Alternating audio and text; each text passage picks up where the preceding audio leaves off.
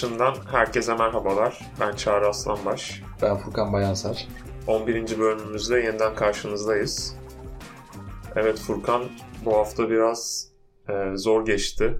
E, Spotify'da diğer şirketlerin, diğer Covid zamanı hızlı büyüyen teknoloji şirketleri gibi e, %6'lık bir çalışan sayısında azalmaya gitti. Gerçi tam çıkarma gibi geçmiyor bu İngilizce'de ama daha çok karşılıklı el sıkışma e, ile bir paket e, ile çalışanlara gidiyorlar. E, hadi el sıkışalım, şirketten ayrıl gibi ilerleyen bir süreç. Tabii bana ve Furkan'la denk gelmedi ya da biz %94'lük kesimdeyiz diyelim. E, ama e, bir zor geçti hafta bu anlamda. Öncelikle senin e, hislerini, fikirlerini alalım. Evet, yani Spotify için genel olarak zor bir haftaydı. Zaten sektör şu son zamanda bayağı bu işten çıkarma haberleriyle zaten çalkalanıyorken Spotify'dan da böyle bir haber almak aşırı şaşırtıcı olmadı benim açımdan.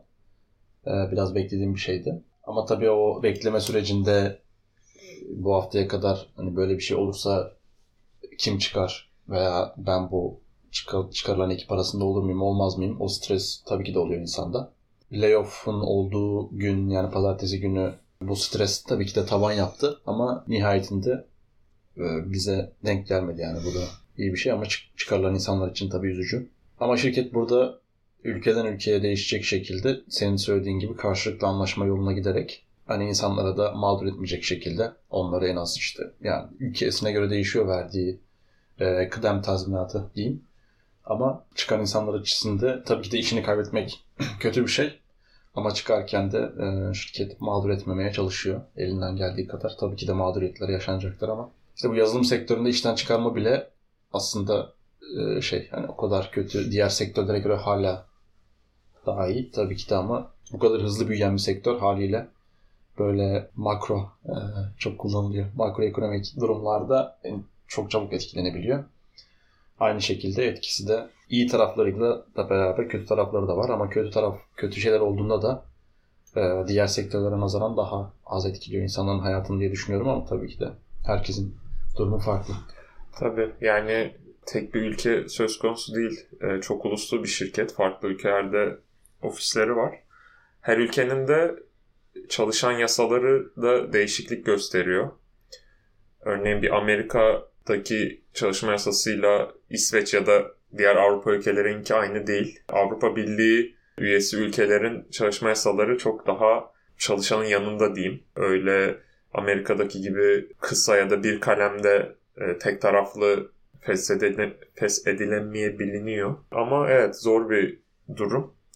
Şirket de tabii bunu ne kadar iyi yönetirse yönetsin herkesi mutlu etmek, memnun etmek çok zor olan bir konu yani. Çalışan sayısı da fazla olunca mutlaka ya herkesin huzur içinde içinden çıktığı bir iş olmuyor maalesef. Hı hı. Şirket içindeki bu duygusal bağı iyi bir şekilde gördüm ben. Ee, mesela bu çıkarılan kişilerin kendi isteklerine bağlı işte ilgi alanları, yaşadığı yerler ve işte çalıştığı alanlar vesaire LinkedIn profillerinin girilip girildiği bir form oluşturdular. Public olarak bir Google Excel sayfasında. LinkedIn'de falan çok paylaşılıyor. Hani eğer eleman arayan şirketler varsa oradan etkilenen insanlar arasından e, belki biri fırsat bulabilir. Belki onu da ekleriz bulursam linkini şeye. Çok iyi olur.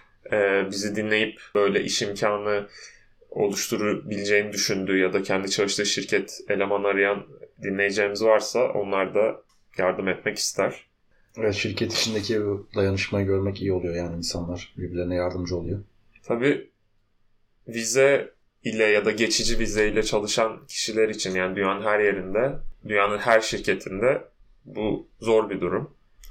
Aslında buraya gelirken ya da bu şirkette çalışırken bu tarz riskleri almış oluyorsun. Ama bir ufak bir ihtimal de olsa bunu yaşamak ya da çalıştığın insanların yaşadığını görmek e, kötü hissettiriyor. Evet. Dediğin gibi en mağdur olacak insan burada vizeyle çalış, geçici vizeyle çalışan insanlar. Hı hı. İsveç için siz herhangi bir işten kendi rızanızla çıktığınızda veya çıkarıldığınızda 3 aylık süreniz var. O 3 ay içerisinde iş bulmanız gerekiyor.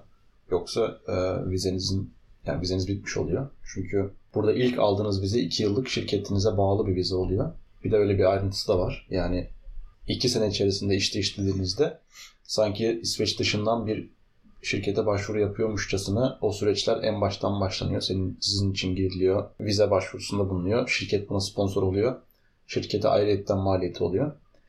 Ama İsveç için 2 seneden sonra e, ilk e, geçici vizenizin süresi dolduğunda ikinci aldığınız extension deniyor. Yani iki, e, uzatma vizeniz o şirketten bağımsız oluyor. Ondan sonra işte işlediğinizde süreç daha kolay.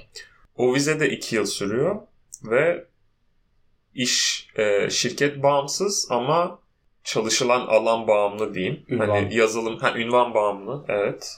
Mesela Yani- software engineer yazıyor atıyorum. Farklı bir şirkette software engineer pozisyonuna başvurabiliyorsun vize başvurusuna tekrar gerek kalmadan. Biraz tabii karışık ya bir sürü edge case olabiliyor. Hani o yüzden profesyonel destek e, almayı öneriyorum ben bu tarz durumlarda. Çok fazla şey gördüm. Çoğu şirket neredeyse hepsi bu tarz e, işten çıkarmalar yaptı. Apple bu şirketler arasında herhalde en büyük ligde olup çıkarma yapmayan tek şirket olarak kaldı. Bu da aslında biraz son 3 yılda çoğu şirketin bu hypergrowth yaparak işte %100 yani büyümeleri, çalışan sayısını iki katına çıkartmalarına kıyasla Apple'ın sadece %20 büyümesi olarak gösterilebilir. Çok kontrollü büyüdüler ve o yüzden çıkarma yapmadılar. Senle yayından önce de konuşuyorduk. Ee, Steve Jobs'un sonbaharı diyelim ya da Evet. ilk- ilk- e, ikinci serüveni Apple'daki bu Next Next'i kur, kurup sonra e, oradan sonra Apple'a geçişinden sonra bir layoff olmuştu. Hı hı. Ondan beri hiç layoff yaşamadılar. E, bu şekilde de gidecek gibi çünkü çok büyümediler dediğim gibi. Evet iş alım süreçleri sanırım daha diğer şirketlere göre daha sıkı e, Hı. olabilir Apple'ın. Son, zaten en kapalı kutu şirket o bence. Hı. Yani büyük şirketler arasında. Ama İsveç'te de birkaç e, ilanı denk geliyor. Böyle buraya da bir arge olmasa da geliştirme şeyi ofisleri var galiba. Doğru. Tam takip etmedim ama. E, haftan onun dışında nasıl geçti? E, okudun ya da izlediğin şeyler var mı? Bu layoff sürecinden dolayı çok tabii ki yani o stresle beraber çok fazla kendine vakit ayıram ayıramadım ama e, işte o geçen hafta başladığım veya daha önce başladığım ama geçen hafta tekrar okumaya devam etmeye başladığım kitabı okuyorum hala. Geçen haftadan beri bir film dizi konusunda öyle bir film izlemedim. Senin var mı? Benim, Geçen hafta iki kitap bitirmiştim. Ee, Evet. iki yatak odası ve salon kitaplarım bitti. evet. Kitabı Tuvalet kitabı devam ediyor. evet, tuvalet alışkanlığına göre kitap Evet. okuma hızında değişiyor herhalde. Tabii. Evet, evet. Yani her hafta aynı Performans. e, kadansla ilerleyemiyorum. Yatak odasında okuduğun kitap neydi? Ben onu unuttum ya. Şu an mı? Evet şu an. Şu an şeye başladım bir haftadır. E, adını tam doğru söylemeyebilirim. Linkini bırakırız. Stres ve başa çıkma yöntemleri diye bir Türkçe bir kitap. Ha. Yani yazarı iki profesör, psikoloji profesörü yanlış hatırlamıyorsam. Yalnız ilginç kısmı kitap 1986 yılında yazılmış. Yazarlar da mı Türk? Evet evet yazarlar da. Türk. Kitabın yazıldığı dönem tam e, Türkiye'nin hani serbest ekonomiye geçip daha yurt dışına Evet. açıldığı dönemler. İlginç bir şekilde kitabın yazdığı yani kapsadığı konular aslında günümüzdeki şeylere de çok bağlantılı. Hani o, o dönem çok fazla artık diyor mesela doğduğun mahallede büyüme ve orada hayatını devam ettirme, orada çalışmadan ziyade hani ailene yakın yaşama, yaşama şeyi artık pek de görünmüyor. İnsanlar büyük şehirlere göç ediyor, yurt dışına taşınıyor, orada yaşıyor. İşte amirleriyle problem yaşıyor böyle kelime seçimleri de şey hani yönetici oldu artık o kelime Hı. falan. Ya da ne bileyim e, evdeki ailevi hani eşinle yaşadığın şeyler yani problemlerin konteksti hani 35 kaç yıl olmuş 37 yıl geçmesine rağmen aynı. O yüzden ilgimi çekti. Kitap kişisel gelişim kitabı diye geçiyor ama ben çok düşünmüyorum. Şu en azından şu an için. Yani bir şey geliştirme üzerine değil ama gözleme dayalı ve okurken bayağı zevkli bence. Onu kesinlikle öneririm. Spotify lafından önce mi başlamıştın? Önce. Güzel tesadüf olmuş o zaman. Evet yani bir başa çıkma yöntemlerine daha gelmedim. Ee, varsa da bilmiyorum. Ha. Yani üçte birini falan bitirdim. Ama bu haftayla beraber sen o kitaba bir chapter, bir chapter yazabilirsin yani. Öyle stresle baş etmeye. ee, son söz e, eklerim ben. Geçen hafta bitirdiğim kitaplardan biri Effective Modern Coaching. Evet. Geçen bölümde çok yanlış söylemişim kitabın adını hmm. ama zaten söylemiştim bir tam e, ezberimde olmadığını. Linkini de paylaşmıştık. Evet evet. Bölümde.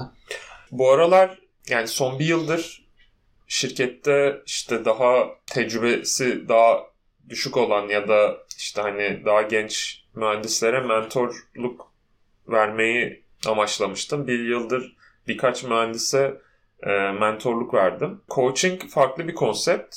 Bugün biraz ondan konuşmak istiyorum. Aslında ilk duyan biri için ben de ilk duyduğumda yani bunlar benzer şeyler gibi gelmişti.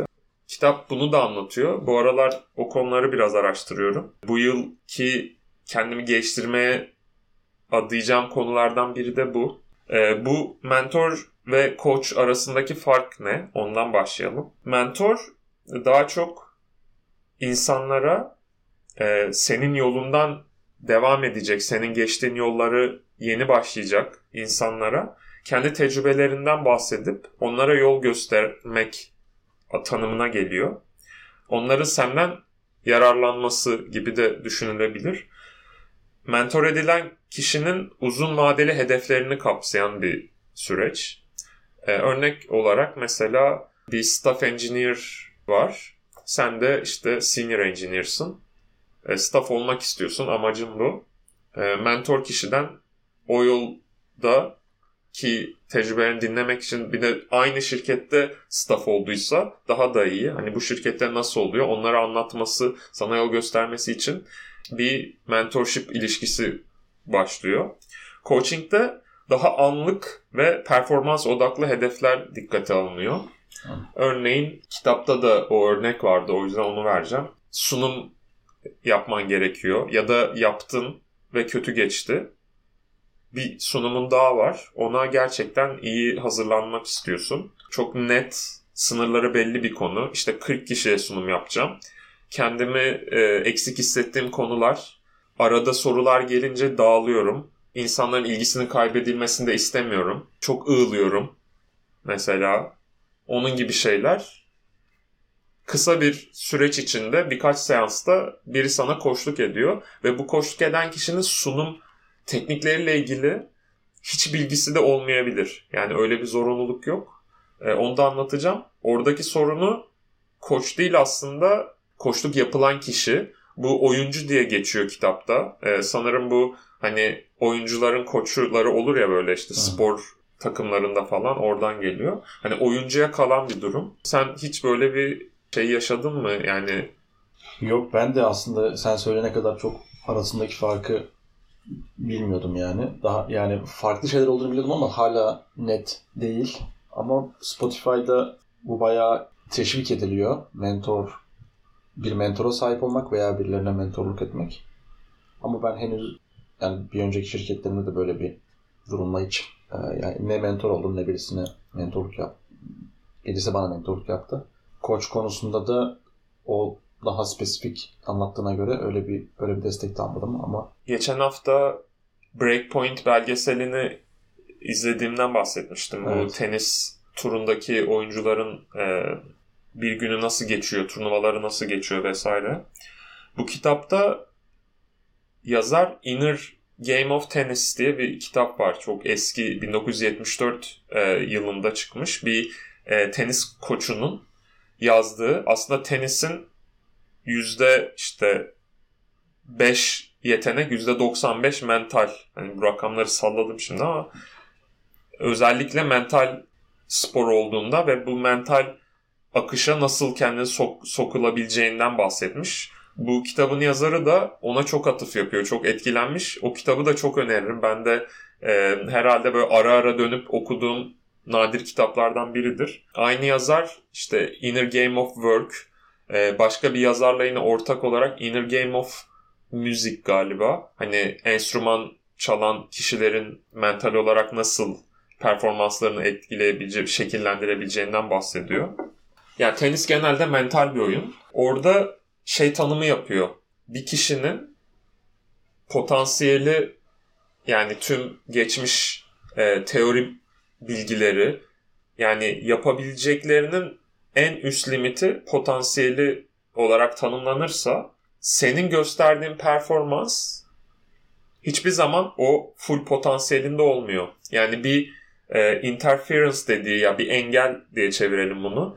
Engel mutlaka oluyor ve performansın eşittir potansiyelin eksi bu engel. Koçun görevi senin bu engelini minimuma indirmek. Bunun için sana yol göstermek. Dünya ünlü tenis oyuncusu e, Nadal'ın da otobiyografisinde yazdığı bir şey vardı. Aslında diyor tenis dünya sıralamasındaki 5. oyuncuyla 100. oyuncunun yetenek e, olarak hiçbir farkları yok. İkisi de aslında normal şartlar altında aynı potansiyele sahipler. Beşinci oyuncuyu yüzden ayıran tek şey mental e, odaklılık. E, kitap da aslında bundan bahsetmiş. Yani coaching'i oyuncunun performansını, öğrenmesini ve gelişiminin önünü açma sanatı olarak tanımlamış. Tabi bunun için iki tip şey var. Biri direct coaching. Bu daha çok öğretmen-öğrenci ilişkisi gibi. Yani burada şunu yapmalısın. İşte öyle top gelirse böyle vur falan gibi. Öğreten kişinin konunun uzmanı olduğu bir yöntem. Bunu modern ve efektif bulmuyor kitapta. Yani bu aslında belki o ilk potansiyeli oluşturan, o teori e, background'unu oluşturan zamanda gereken şey olarak görmüş. Asıl odaklandığı kitapta non-direct coaching. Bun, ya da following interest demiş. Yani ilgisini fark etmesini sağlama ve onu takip ettirme. Burada hiçbir şekilde zaten o yüzden hiçbir şey bilmesine gerek yok koçun e, o alanla ilgili demiştim. Oyuncuyu sürekli sorumluluğu ona vererek durumun farkına varmasını sağlama ve kendi yeteneklerini, içgüdüsünü kullanarak doğru yere ulaştırmaya çalışma. E, mesela işte bebeğin yürümeyi öğrenmesi gibi. Hani orada e, kim hiçbir ebeveyn kalkıp ha şimdi sağ ayağını at. Doğru evet güzel sola at yapmaz. O bir içten yani içgüdüsel bir şeydir. Ona benzetmiş. Belli modeller var. Sürekli soru sorarak amaç oyuncunun durumun farkında olmasını sağlamak. Mesela senin sunum örneğini verelim. İşte sunum yapmak istiyorum. Peki şu anki şeyin nedir diyor işte. Daha şeyden emin olmak istiyor. Sorunumuz senin sunum yapmam. Yani buradan çıktığımızda senin şeyin bu sunumu atlatmak mı yoksa genel olarak bir sunum tecrübesi edinmek mi? Ya da sunum yapacağın konuyu mu bilmek istiyorsun? Hayır abicim ben haftaki sunumumu iyi geçirmek istiyorum. Peki bir önceki sunumun kötü geçtiğinden bahsetmiştin. Ne yaşandı? Çok fazla soru geldi. Dikkatim dağıldı. Zamanı iyi tutturamadım. Sunum içindeki yazıların çok fazla karışık olduğunu ve insanların kafasının karıştığını gördüm. Böyle üç tane şey. Koç olarak sürekli evet bu üç şeyden bahsettin. Başka var mı eklemek istedin? Ha şu da var. Onu da ekliyor. Böyle bir sepet yapıp daha sonra o zaman ilk hangisini çözmek istersin? Bana sürekli soru sorulup dikkatim dağıtılmasın. Ondan başlayalım. Ee, yani bunun hakkında ne düşünüyorsun? Ya bilmiyorum ama işte bana sürekli ara ara soru sorulması yerine sonda işte 5 dakika zaman ayırsam soruları ben o zaman alacağım alsam çok daha rahat olabilir. Ha belki de o zaman demek ki benim e, zaman ayarlamasını yaparken 5 dakika boş bırakmam lazım ve belki de başlarken soruları şimdi değil de sona saklamalarını istemem gerekiyor. Peki bu bu konuda başarılı olduğunu sana ne hissettirir? Yani bunun o definition of done'ı nedir? İşte sunum contentimi 45 dakikalık zamanım varsa zamanım 40 e, dakikasına sabitlemem lazım ki 5 dakika kalsın. Ve baştan şeyi de söylemem lazım. Peki diyor o zaman e, option'lar da belirlendi. Şey üzerinde el sıkışıyoruz. Hani bu sorun çözüldü. Adam burada karşı tarafı konuşturdu. Kendisinin hiçbir şey bilgisi yok. Tabi bu çok basit. Burada daha e, karşı tarafın çıkmaza girdiği şeyler var. Bunu nasıl çözeriz falan gibisinden. Koçun iyice dinlemesini şart olması e, gerek yani şart yani çok iyi dinlemesi lazım. Eğer senin bildiğin bir konuysa mesela sen sunum teknikleri uzmanısın öyle denk geldi ve karşı tarafın gerçekten bir çıkmazda olduğunu düşünüyorsan biraz yardım edip ama sonradan hemen o non-direct moduna girmek şartıyla bu tarz yardımlar da edebileceğinden bahsediyor. Aslında aşağı yukarı böyle. Burada ee, yani direkt öneri vermek yerine aslında karşıdaki insanın bulmasını en iyi çözümü, kendisi için en iyi çözüm bulmasını sağlıyorsun da. Evet. Değil mi? Benim evet. anladım. Bu arada şey... Birinin dezavantajını e... tam anlayamadım. Yani ben sunum tekniklerinde çok iyiyim. Binlerce sunum yapmışım. Ee, böyle bir sorunum varsa işte şunu şunu uygulayabilirsin. Demenin nesi kötü ben onu merak ediyorum. Burada biraz sorumluluğu karşı tarafa yani oyuncuya vermemiş oluyorsun. Hı. Hani belki o gün onun sorununu çözeceksin Hı. ama bir gün sonra koçun olarak sana gel ya koç olarak sana gelip başka bir sorun dediğinde onunla ilgili bir şey bilmiyor olabilirsin. Alışmış kudurmuştan beterdir. mottosuyla hazır, yani hazır alışmasın şeyi var. Tabi burada bir sürü faktör var. Sen dediğin de bu arada bir coaching yöntemi. O da şey değil. Mesela özellikle tenise tekrar geri dönecek olursak Inner Game of Tennis'te şey şey yöntemlerinden bahsediyor. Topa vuracağınız zaman o özendiğiniz, vuruşlarına özendiğiniz tenis oyuncususunuz ve o vuracakmış gibi hayal ederek vurun diyor. Yani seni doğru akışa sokması için. Teori olarak diyelim teniste nasıl vuracağını çok iyi öğrendin. Her şeyi biliyorsun. Onu o metodolojiyi yapacağını, uygulayacağını o kadar odaklanıyorsun ki o akıştan soyutluyorsun kendini. Bazen nefes alırken nefes aldığını fark edersin ya böyle. Aha. Alıyorum, veriyorum. Aha. Alıyorum Explain. ya da göz kırparken. Evet. Hani aynı aynı şey yani akışından koparıp teorisine giriyorsun ve aslında şey yapıyor seni. Mesela o kitapta şey hatırlıyorum. Diyelim bir tenis maçında rakibiniz sizi pataklıyor. Kort değiştirme molaları oluyor teniste iki oyunda bir. Tam o sırada ona deyin ki dostum işte Amerikan Hı kitabı. Dostum çok iyi oynuyorsun ya bugün. Sırrın ne ya falan. Bize de anlat biz de bilelim. Diyerek adamın bir anda akıştan çıkıp vuruşlarına odaklanması ya aha nasıl vuruyorum ya ben iyi vuruyorum falan hmm. deyip o bile bir şey dağıtma e, yöntemidir falan yazmış. Hmm. Kesinlikle katılıyorum.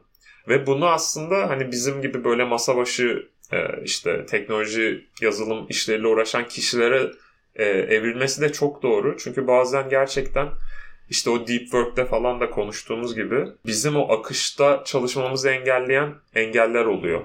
Yani bir ses olabilir.